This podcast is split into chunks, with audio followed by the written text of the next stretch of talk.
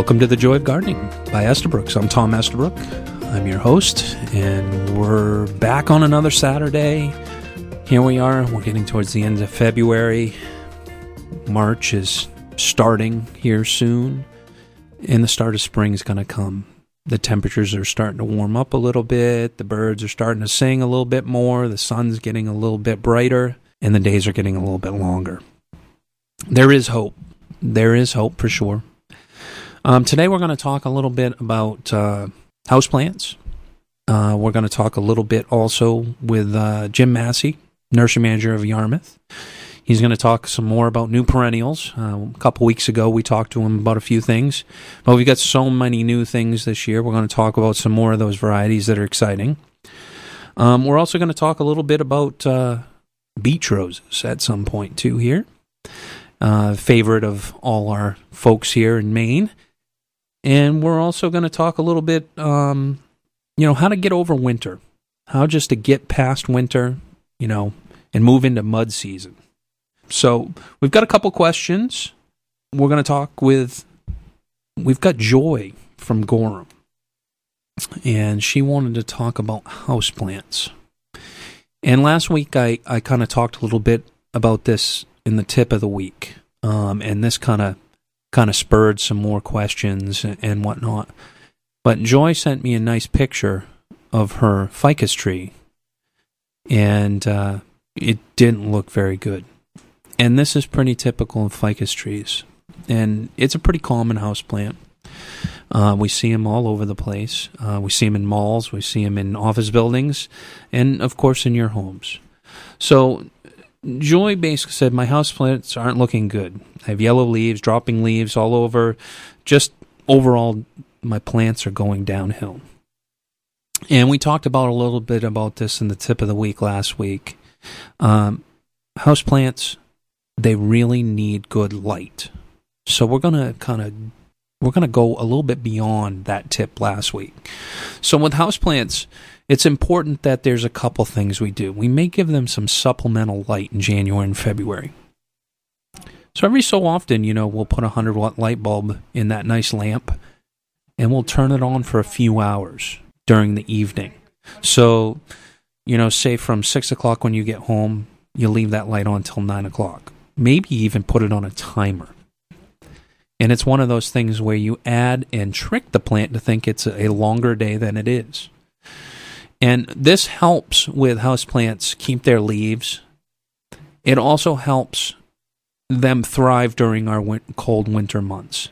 Now, it's not just the cold that's the issue. Now, you could have a cold draft. They could be a, a nice sunny window, but the window is drafty, and that can be a problem. Or the other problem that can, can be is just the light levels. We just get so dark in, in January and February that the plants start shedding their leaves. Now with ficus, I want to tell you, they go through many trans transitions in their lives. You probably have bought a ficus tree from a garden center or a store or whatnot, and you bring it home, and after a month, half the leaves drop off. You've done nothing wrong. The plant actually adjusts its leaves to the light in which it's available. So the plant actually will drop a bunch of its leaves that are used to being in full sun in a nursery in Florida or at our garden center. And you bring it in and you put it in that dark corner that just needs that tall plant. And the plant will grow and thrive and do very well there. But the light is different. So on a lot of house plants, you actually will shed a tremendous amount of foliage and whatnot, depending on your situation and how the plant will adjust. So on that particular plant, ficus trees, they will drop a, a, quite a few leaves. Now, Joy, I think what's happening here for your ficus tree is we're getting towards the end of February. We've gone through the time frame when it's really, really dark. We're starting to get lighter out. Things are starting to kind of look up outside. It's getting you know, it's light out till six o'clock at night. You know, we're all a little more energetic. Well, that plant's becoming a little more energetic also. So it's looking to probably shed some of those old leaves. It's looking to actually put on some new leaves. but the key is we have to give it the tools in which to do so. So, my questions to you are Did you listen to the tip of the week last week? And if so, then you, you're going to be repotting that plant with a nice organic soil. And we talked about, you know, importance of a good fertilizer with micronutrients. So that's extremely important. We're going to go ahead and treat this plant with a nice new pot, new soil, new fertilizer. We're going to pick up our water just a little bit. We're going to loosen those roots when we repot it because it's very compact root system. And we're going to give it all the tools to grow. And we're going to start tending it a little bit more. And I think what you'll find is the plant's going to start to go ahead and reward us with a bunch of growth. Now, the other couple things that we want to look at is you you mentioned yellow and dropping leaves. So we always want to look for insects and disease. We didn't talk a lot about this in, in our tip of the week, but insects and disease can be the number one sign and reason why your plants are declining. You might have put your plants out on the back deck, you know, all last summer.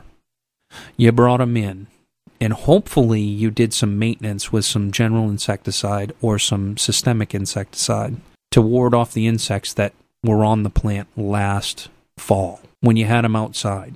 Or if you didn't put them outside, boy, you enjoyed all summer with those windows open, didn't you? And all those little creepy crawlies were blowing in there, you know, having a great time with the wind. And so you got some spider mites, maybe you got some mealy bug, maybe you got some scale. And these all kind of fester until the right conditions. Well, whenever a plant is stressed, these types of things attack. They multiply, they divide, they devour. So with the with the light levels that we have in January and February, that's the time when house plants are the most stressed. You know, they open themselves up for opportunity like spider mite, mealy bugs, you know, scale, and any other insects, aphids, white flies. You know, maybe you had poinsettias in the house and you use them for, you know, December, January. February, you know, you're getting towards Valentine's Day. You say, wow, that still looks pretty red, but it's kind of scraggly at this point. But what you didn't realize is maybe there was a few white flies that you know multiply and divide you know over that time frame and they they move over to your house plants. So we want to be mindful of that. We want to go ahead and check to make sure we don't have any insect or disease problems. Because even if you pot the plant up even if you do the fertilizing in the new soil and the new pot and all the things you're doing right if we've got something stressing the plant like spider mite and the way i always tell people to look for spider mite is does the leaf look dusty or your plant's just dusty so the leaf will look kind of speckled. It'll almost look like dust. You may see some small webbing in the crotches of the plant. Um, you may also um, have kind of a dull shimmer to it. So if you see any of those signs, especially ivies, always keep a close eye on ivy. They're they're very prone. And then also look does the plant look really shiny? Does it look sticky? If it's sticky, it could be aphids, or it could be scale, or it could be mealybug. If you see little white, fluffy insects on there in the crotches or on the stems, or big brown or black bumps or white bumps, it's probably scale aphids or, or uh, mealybug. If that's the case, then when we repot the plant, we'll put some systemic granules in the soil that will go up and fight the insects from the inside and go up through the branches and into the leaves. You know, we can use an organic spray, you know, like a safer soap or something to knock them back, but the the internal will really cut the problems down, you know, and and make sure that you're cleaning the plant completely. With with some of these insects on house plants, they're truly very tough to get rid of by just spraying or picking off. But you can wipe them off. You know, mealy bug and scale, you can take a little rubbing alcohol and a Q-tip, and you can kind of just go over the top of them. Or a dormant oil would work too. But rubbing alcohol will, will work on that also. So make sure if you're going to use a pot that you already have, make sure and sterilize the pot. Just wash it down with a little bleach solution and water clean that pot before you go ahead and plant the plant in it um, and sterilize that pot. make sure that you don't leave your plant sitting in a tray full of water. In January and February, it's important that you put rocks in your trays. You know, so if you have a nice glazed saucer, put some rock in it. Okay, so when you water, the water will drain through, and then also it will humidify the plant. So you've got this saucer full of water, and as your heating system comes on and off, that water will evaporate and it will actually go into your home. It'll make it feel warmer, and it also will go ahead and add, you know, some nice moisture for the plant. Another good tip is if you're looking to humidify your house, when you come into the garden center and you're looking at these beautiful fountains that you want to put out in your yard, now we've got these nice little ones, you know. And the nice part about them is you can take them in out of the garden and use them as a humidifier all winter. So when you're looking in the garden center and you're thinking about garden accents and maybe you want a little fountain or whatnot, use it out in the garden all summer. But then instead of packing it away for the winter, bring it indoors and start and run it indoors. That will add a tremendous amount of water, you know, and humidity to your home, and your plants will just love it. Humidity can be a big thing to why plants don't do well in the winter, also. So I think, Joy, that should help you out. Certainly, we appreciate the pictures. You know, I think ficus, you're doing everything right. It looked to me like there was nice green growth on the outside. It looked like it had done some natural shedding. I think you're on the right path. Just a couple other steps, and you'll probably be off to the races. And this March weather will just make the plant flourish. So we're going to take a quick break, and we'll be back with more of the joy of gardening. News Talk, WLOB. I'm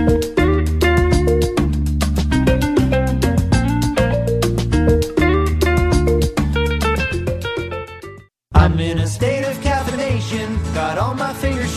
Must have been my large Americano, mochaccino, macchiato. Now the family's gone to bed, and that's my favorite time to get some tips on better rates. Cause my State Farm guy answers late, and even when it's not my agent, someone's standing by so patient. Getting coverage questions answered helps me to relax. Get to a better state, State Farm.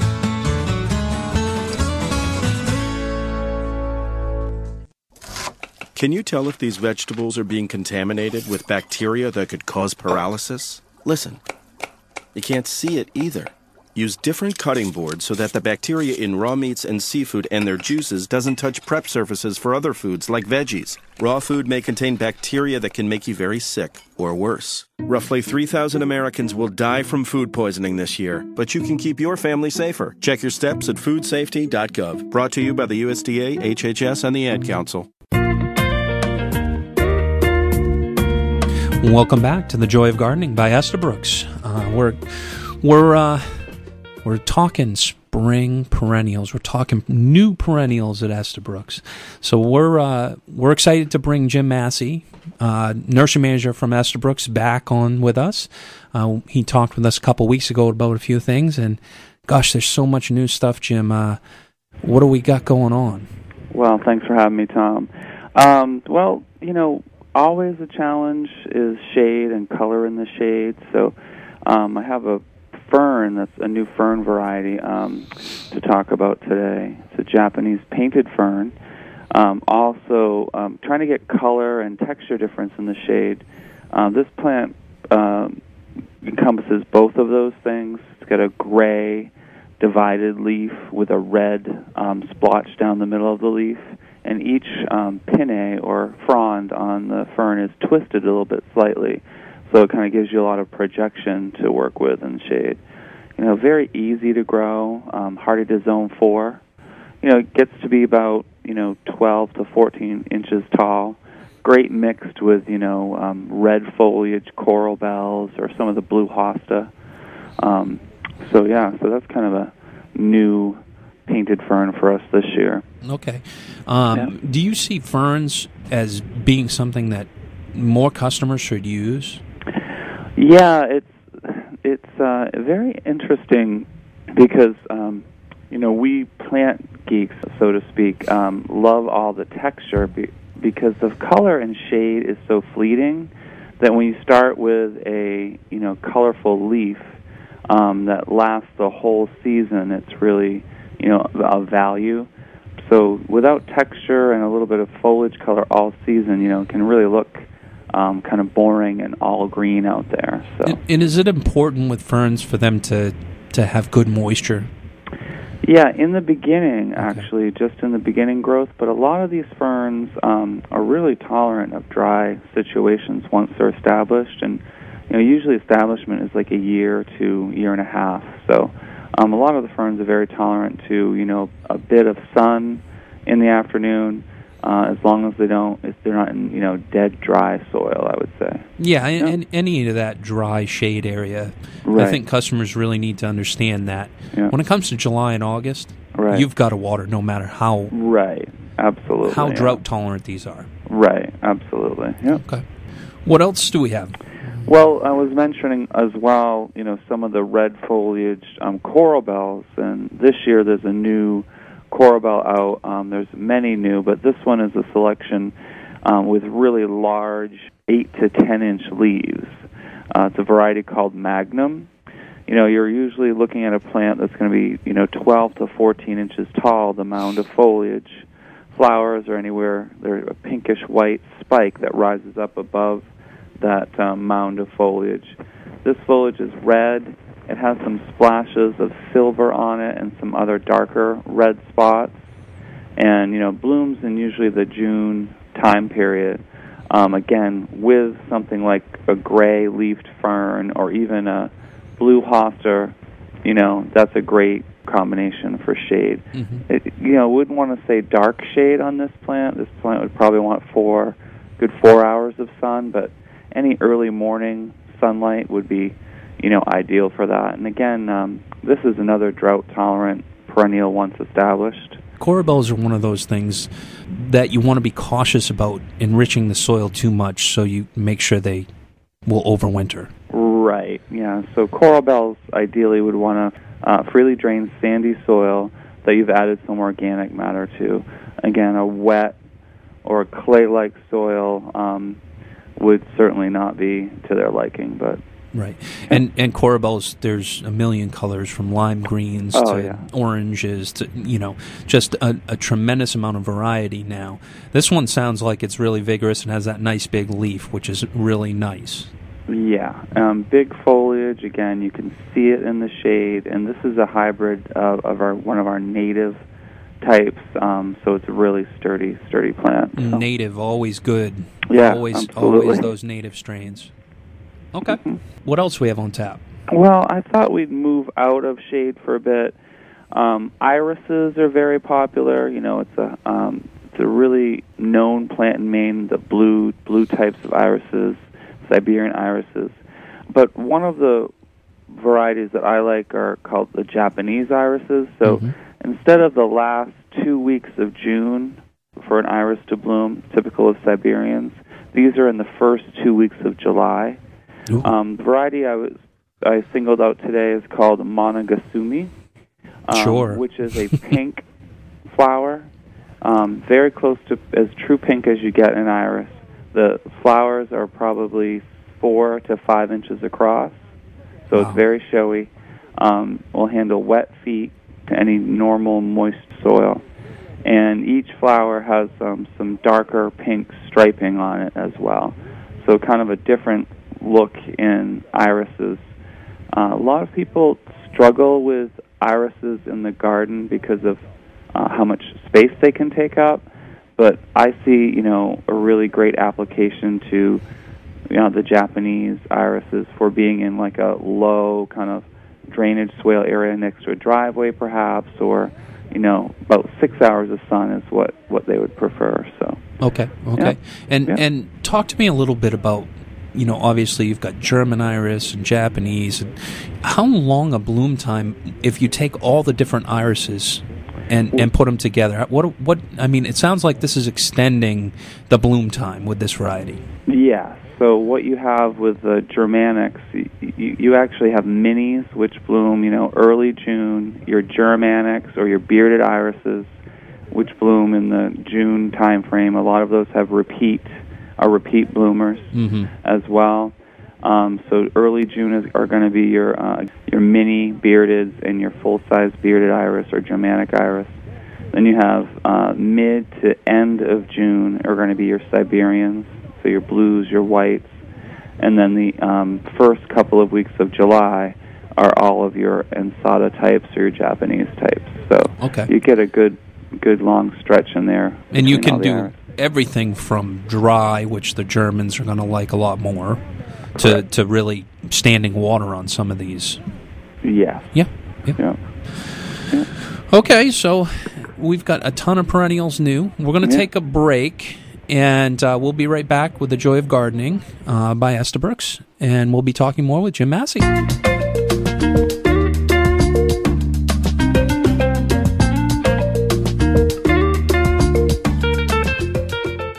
Hey, Mom. I'm really star- Starving for a snack? Yeah, I was thinking maybe some. Some pepperoni breadsticks? How did you know I. Love pepperoni? Wait, are you able To to. read your mind? Of course. I'm a mom. So, you know about the C I got in geography? I do now. It's the recipe that's so easy, it's not a recipe. It's a recipe like Hormel pepperoni baked on top of breadsticks. Find more tasty ideas at recipeasy.com. Hormel, life better served. Do you have planting insurance? You can with Biotone Starter Plus from Espoma. It's the ultimate starter plant food, and you can use it for everything you plant. Just mix it in with the soil. It works like three products in one to guarantee your success, even in poor soils. The secret is a special blend of natural organic plant food, beneficial microbes, and mycorrhizal fungi. The result is that plants grow faster, roots grow deeper, and flowers and vegetables become more abundant. Maintain your plants with the Tones, a full line of organic plant foods including holly tone, plant tone, and rose tone. There's a tone for almost every tree, shrub, flower, or vegetable. Best of all, every Espoma product is safe for people, pets, and the environment. Look for Biotone Starter Plus at your local garden center and visit espoma.com slash videos for product info and valuable gardening tips. Espoma, a natural in the garden since 1929. And welcome back to The Joy of Gardening by Estabrooks. Uh, we're talking today with Jim Massey, nursery manager at Estabrooks in Yarmouth. Um, we've been talking about new perennials. Uh, so a lot of lot of new exciting stuff. The iris sound really really cool, Jim. What else do we have new? Well, you know, peonies are always very exciting, especially new introductions of peonies. So they're they're like a main standard peonies. Right. Yeah, yeah. Very easy to grow. Um, very hardy. Uh, they don't need to be divided or maintained, really, other than just taking the the spent flowers off. Um, there are a couple uh, things with peonies this year. There's a um, bunch of varieties that are kind of new to the market called Itoh hybrids. They're a cross between um, the typical garden peony that we all know and love and the Japanese uh, tree peony. So this is a um, really arduous process of selection and all. But what we've um, gotten from those crosses, um, we have uh, larger single flowers on, on some on most of these peonies. Uh, I'll talk about two varieties today specifically in just a minute. Um, we also have um, really nice foliage that holds up, you know, all summer, very disease resistant. You know, a lot of the older varieties of peonies had problems with, um, you know, uh, some fungal issues on the foliage. Yeah, These usually, are much much usually a lot of botrytis, right? Botrytis, Yep. yeah, yeah, botrytis. Especially when they're not in um, a perfect soil. Okay, Mhm. who has perfect soil all the time? This is Maine. There's Yeah. no such thing as perfect right, soil. exactly. So, um, so a couple of the these also have a potential to rebloom uh, once the plants get larger. So you're looking at another bloom, usually within uh, three to four weeks from the from the initial heavy bloom. Um, and the single flowers allow the plants to hold themselves up better. So when you have a lot of rain, they don't uh, flop or fall over. So a couple of the varieties um, that I picked out today, there's one called Old Rose Dandy, which is kind of um, the flowers emerge kind of a brickish red to sunset shade, and as they open, you have darker spots towards the yellow center. Again, it's a single flower. Um, plant the flowers can be five to six to seven inches across. Wow. Yeah, and um, uh, the foliage is blue, green, really beautiful foliage. The um, flowers, as they age, they have uh, flushes of sunset colors as well. So these, you know, yellows and oranges and ruddy colors are really new to the peony peony market, um, especially for such strong growers. So. Yeah, and on on the Itoh peonies, they, Yeah. they are a little bit more expensive because they are a cross. So Correct. Yes. you know, Yeah. I think a lot of people don't understand tree peonies. They're really like a shrub. They're kind of a, a woody shrub. These are a cross between regular peonies and a shrubby peony, like a tree peony. Um, and you know, you get the bang. You know, the tree peonies have such big, beautiful flowers. Um, that is that really the claim to fame to these Itohs? Yeah, big, beautiful flowers. And these itohs, even though they are crossed with the tree form, they are herbaceous, so Mhm. they come from the ground every year. Okay. So you don't have to worry about how to prune them or, or which. So they're very uh, familiar plants as well. So Would you still recommend, you know, staking them?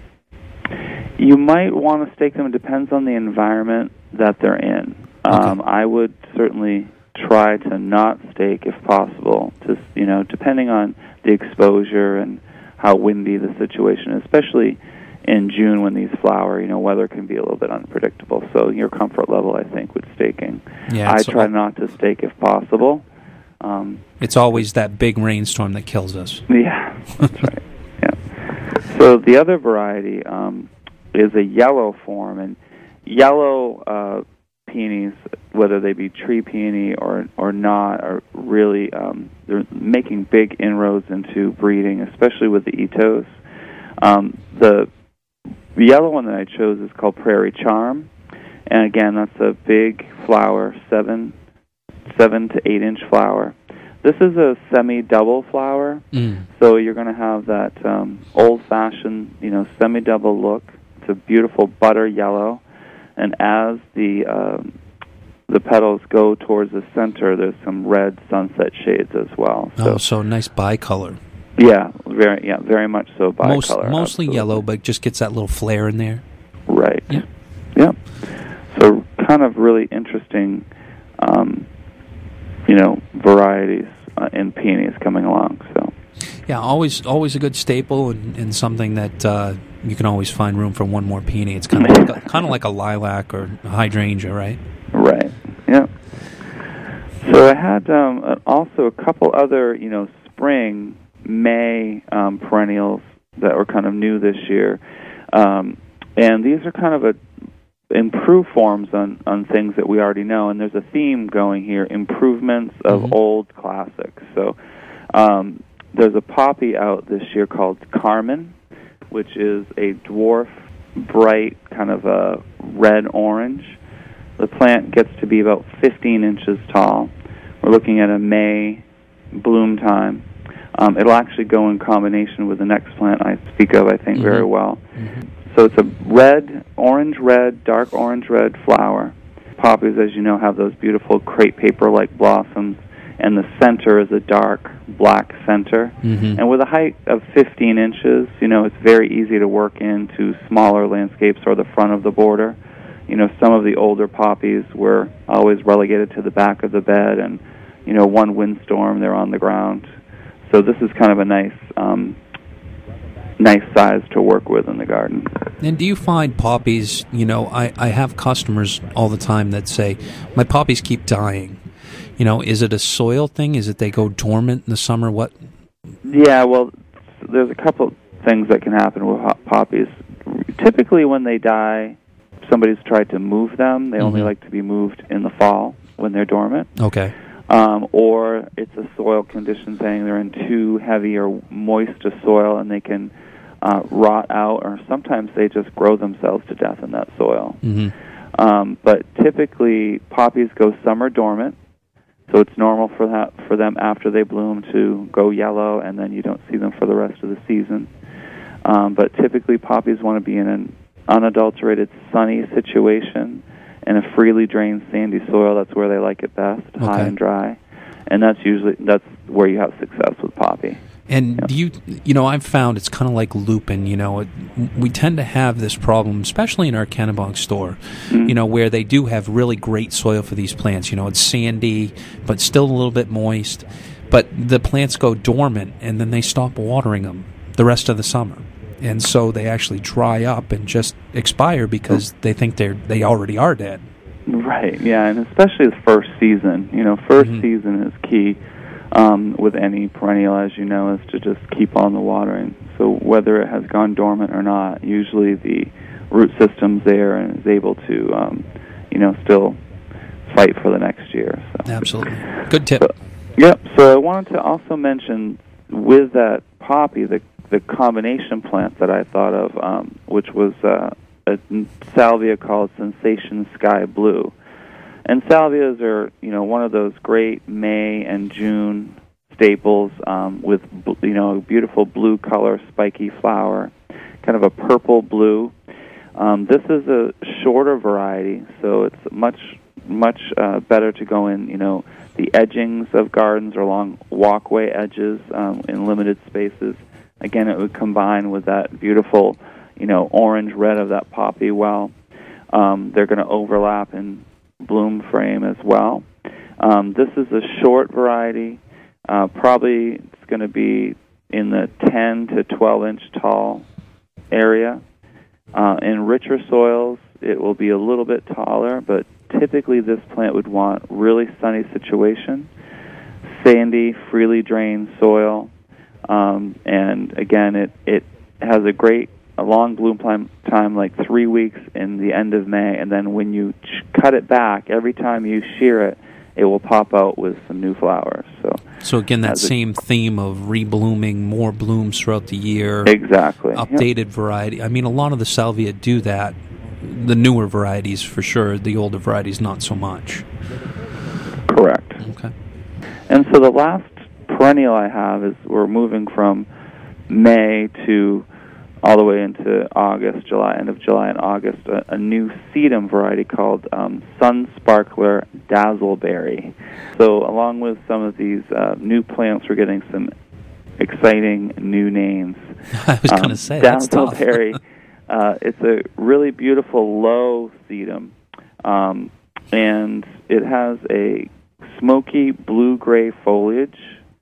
Um, and then usually in August, depending on the season, July, August, late July or August, it's covered in um, giant heads of raspberry colored flowers.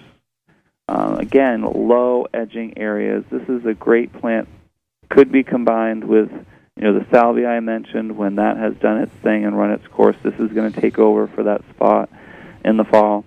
Um, so, excellent looking plant. The flower set holds up really well. It's very bright and vibrant. Sedums are incredibly easy, even in dry clay-like soils, they they hang on very well. So it's a really um, easy plant for most people to grow. Yeah, sedums we usually kind of kill them with kindness. you know.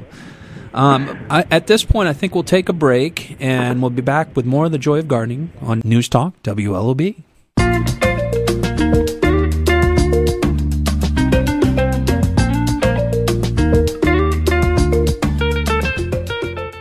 Geico says, let's make life simpler. Look, I'm all for modern conveniences. But ask yourself, do you really need a blender with 23 buttons just to chop an onion? At Geico, we think life should be simpler. So we make it super simple to save on car insurance. Just one click and you could be on your way to saving hundreds. Come on, people. Life doesn't have to be that complicated. Geico. 15 minutes could save you 15% or more on car insurance. More people are discovering that Life Juice is the secret to starting a successful weight loss plan. Because when you cleanse with Life Juice, you're removing unhealthy toxins from your body while dramatically cutting calories out of your life. Now, all natural Life Juice can be your easy start to finally losing weight. I lost six pounds and I feel great.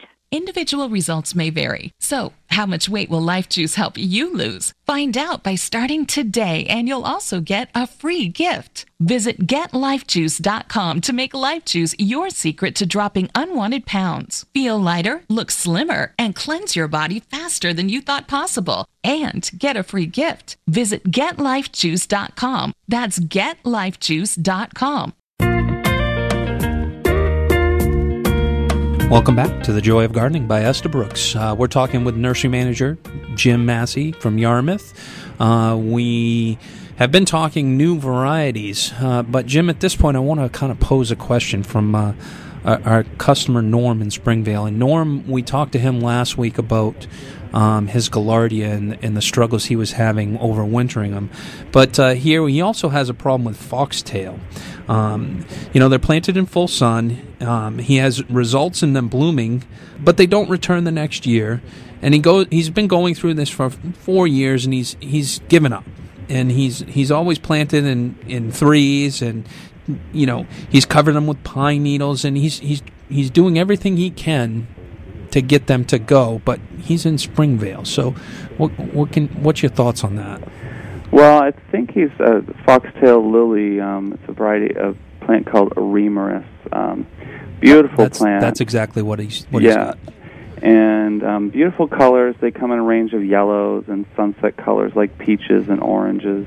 Um, they get to be typically there's a couple of different hybrids, about three feet tall. Beautiful wands of flowers in June to um, late June to July. But um, they really are listed as a Zone 5 perennial, but they're more along the lines of a Zone 6 perennial. So um, my experience is uh, with that plant is years ago in Cape Elizabeth, um, which was you know a let's uh, say at that time um, it was a warm five, almost a six, and uh, depending on the winters, you would lose them here or there. Um, they're really not uh, a reliable plant um, as I have grown it. And at that time period, I'd love to try it again. But uh, my understanding with that plant is they would want a freely drained sandy soil that's uh, high in organic matter.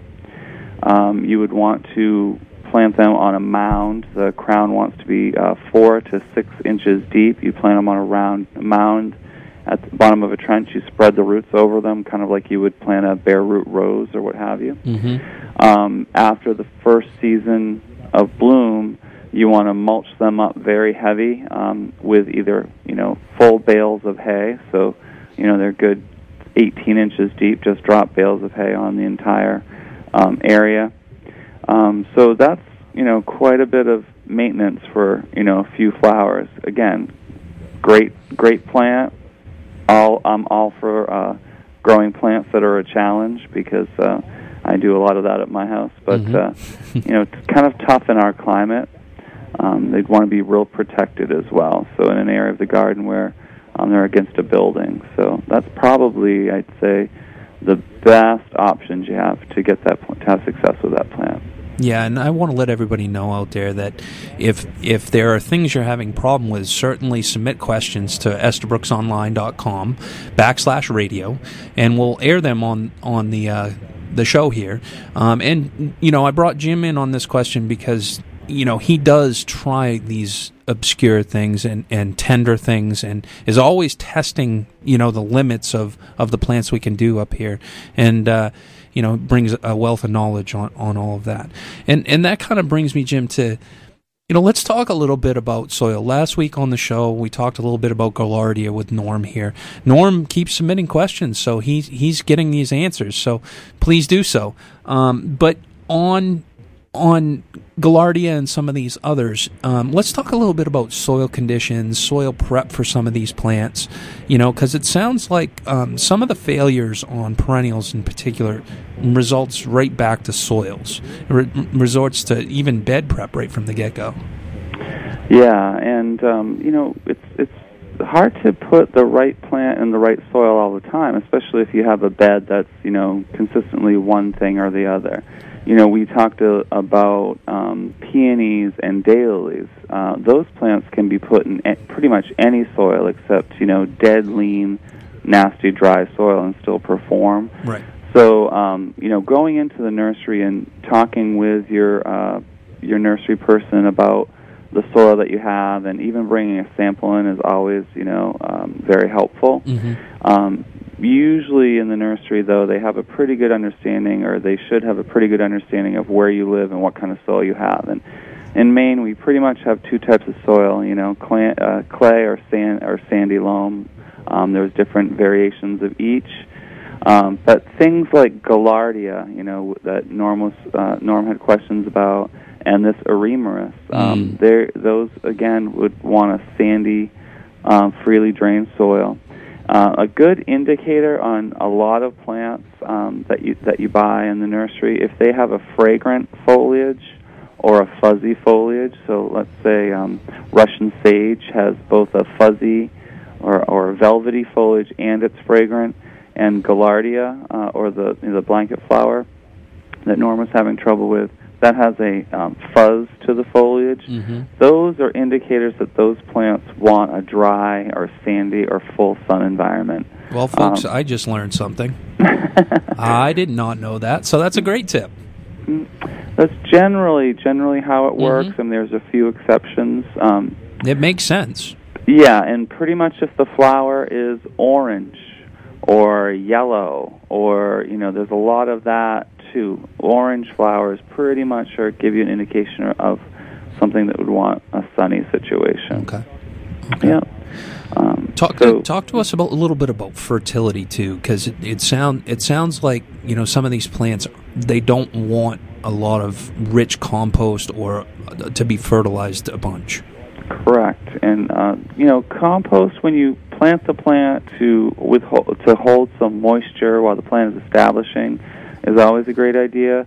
But you know, over fertilization is, is a lot of times you know people's issue with not being able to keep the plant for the long term. So we recommend that you use uh, on any new perennial or any new tree or shrub even um, a root stimulator, which is going to give more um, fertilization to the root zone uh, rather than green growth. Oftentimes, um, people will fertilize the plant with a lot of nitrogen, which will create more um, leaf growth, fewer flowers, and uh, the plant won't produce any roots much at all in our in our hot Maine summers, and won't be able to um, handle whatever the winter brings. So, starting with the root of the plant is always ideal when you're trying to get uh, new perennials or new plants established in general. And a product like Thrive, you know, and rock phosphate, some of those things are really good. You know, you, you don't feed a lot.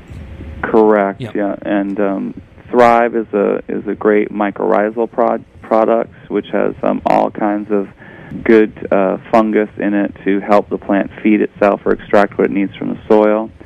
And um, rock phosphate would be a ground phosphorus source that doesn't leach through groundwater. Um, it's not water soluble. The plant has to wrap its little root hairs around that product. So very So- safe. Yeah, and very safe. Um, both of those products would be very safe. And the rock phosphate, you know, if you're starting a new perennial garden, I mix it right into the the soil, you know, um, as I prepare the bed because I know that those plants are going to need extra root potential. So it's going to be there for the long haul. So rock phosphate, work it into your bed, Yeah. and then and then water in with like a biotone or, or a Thrive, Exactly, which is right. mycorrhizing, which which basically it, it splits splits the roots, correct? Right. And and then they can take up more water, take up more fertilizer, Correct, and, yeah. and nutrients out of the soil. Exactly. Well, Jim, I'd, I'd like to thank you for coming on today. Oh, great. Um, you know, we'll have you back. I know there's a lot more that's new, and uh, we're going to take a quick break. We'll be back with more of the joy of gardening from Estabrooks on News Talk WLOB.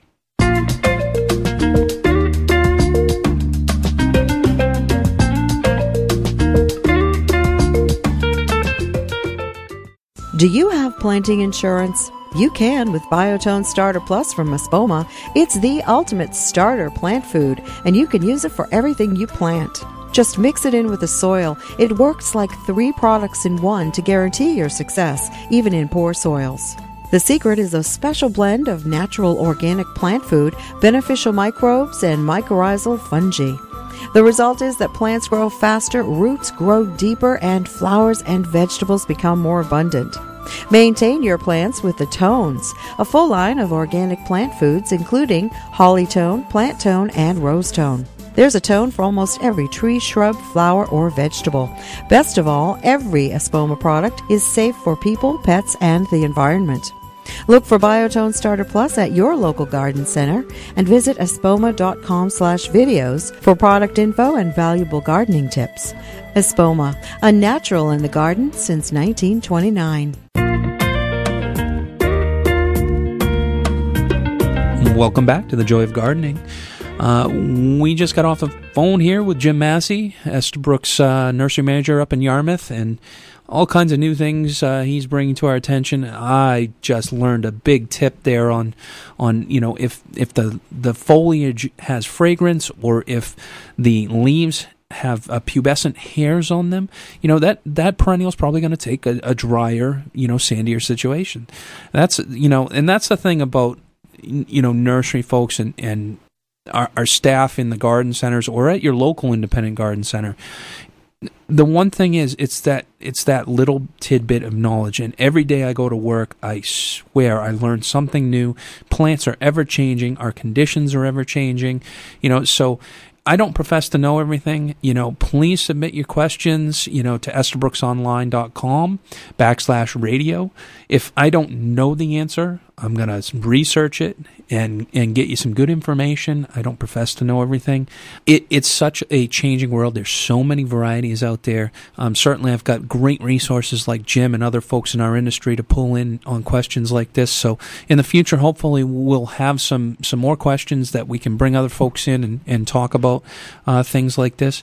And, and to finish up the show here, we're going to kind of talk a little bit about beach roses. Rosa rugosa invasive, not invasive. See them all over the seaside. Are they native? Are they not? Um, you know, there's been a lot of questions about this plant and whether or not we should be planting it or shouldn't and, and whatnot. Um, I don't know the answers on these things, um, but all I can do is kind of give you some tips on how to kind of care for them if you want to plant them where they'll work well. Um, in a nutshell, Plant them anywhere you want. They're bomb proof.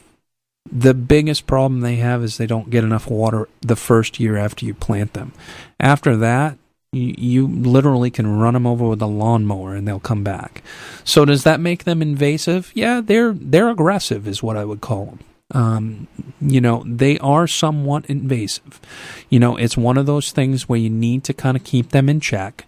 And and a few things that we want to kind of talk about is that Beach roses, they are not all just the old species. There are hybrid varieties also. So you have your typical white pinks, and there's lavenders. Um, your white and pink, your straight Rosa rugosa and Rosa rugosa alba is what you see all along the seaboard here. It's what you see in people's yards. They've got hedges, they've got you name it. They're all over the place. We have some new varieties too, um, you know, called the Pavement series, and and those are lower and spreading types. Same flower, same habit, except they're just smaller and they go more horizontal. So, you know, some improvements kind of coming down down the pike to sort of say of new varieties. There are many hybrid varieties of Rosa rugosa. There's Therese Bugnet, there's uh, Blanc Double de Coubert. Um, some of those are, are for more fragrance. Um, Therese Bugnet, um, I will say, has some foliage problems, so we don't sell it much. Um, Blanc Double de Coubert is a nice white. Um, seems to have a little more fragrance than the common white. Um, you know, a little bit less vigorous, but primarily we sell the old species the most. The Pavement series, a little bit smaller, um, a little bit more compact over the life of the plant, I don't know if we're going to see a huge difference, but there are some lavenders in there. Purple pavement, it gives us kind of a more pinky lavender than the traditional pinky red. I call it more pink. Some people call it a red. It's really a pink. Um, Rosa rugosa is something that we see everywhere, and this is kind of my tip of the week. So we're going to talk about how to care for Rosa rugosa. You see them in parking lots, you see them in people's yards, you see them along the beach, you see them with Japanese beetles all over them. So, you know, it is a Japanese beetle magnet. If you have them in a big enough stand, it's not so much of a concern. It is something you need to be considerate about if you're going to plant Rosa rugosa because they do attract Japanese beetle. The one thing that um, with Rosa rugosa is that they need to be pruned back pretty consistently. So take them back a third to half of the way every year. So that means prune off half of your growth every year. That will promote more suckering from the ground, but it also will promote taking out those very big thorns that you get if you let them go for years. You can take some of the canes all the way down to the ground, so taking 20 to 30% of the canes right back to the ground is not a bad idea. Thinning the foliage isn't a bad idea either to get more air movement through the plant. But taking back by a third to a half, what ends up happening is you make the plant branch. It suckers from the base, which means you get more flowers. More flowers is what we're all going for. Um, when it comes to Rosa rugosa, it's got beautiful fragrance, though if you don't have that many flowers, you don't get much fragrance. So the pruning will help promote that. If you get to a point where you've had a very big plant for quite some time, and the plant you know has a lot of leaves and, and weeds and junk inside it you can go ahead and, and chop that plant right to the ground if you need to also. You can take it right back to the ground. It will grow up to two to three feet and bloom again that same season. My recommendation is to do it either fall or early spring. Doesn't really matter. You could do it the middle of winter if we don't have any snow. It's an ironclad plant. Um, by pruning that you know you're going to pre- promote more blossoms. The other thing that you can do is you can prune the rose hips off. Now, I love the rose hips. And if you've looked at a Rosa rugosa in the fall, you see all these orange rose hips all over the plant. Absolutely stunning. Now let's take it back to the invasiveness issue. All those rose hips are seeds. The birds might eat the rose hips. They might go over here and spread the seed. So if you want to kind of cut down on the number of rows of around, you can take all those rose hips off at a certain point. If you take them off when they're green during the whole summer, the plant will continue to flower all summer. If you leave the rose hips on, it stops blooming. So a lot of times, if you get to a point where you see a lot of rose hips, you can even take the head shears and just shear off all the heads the seeds are immature at that time and you're basically just going to shear them off and a lot of times they'll fall down into the base you know or you can rake them up and clean them up. But by by taking those rose hips off you're going to continue to have that plant flower right into right into the fall frost. I particularly like the rose hips so after say august 15th to september 1st i let it go to seed. I think it brings a lot of interest to the garden later on in the season. But again it all depends on if it's a summer house, maybe keep them deadheaded because maybe September or October you're not at the summer house anymore. So what does it matter? So keep those flowers coming, do a little bit of pruning along the way, and you'll have flowers on it the whole time. Rosa rugosa is a main staple. Hopefully, you'll get out and enjoy your garden, prune a little bit, clean up a little bit, and enjoy those Rosa rugosa all summer. We'll see you next week. So get out there and have fun. Enjoy your garden. Tune in every week from 7 to 8 a.m. at WLOB 1310 a.m. and WLOBradio.com. To pick up the podcast, visit us at estabrooksonline.com and uh, enjoy your week. We hope to see you next week.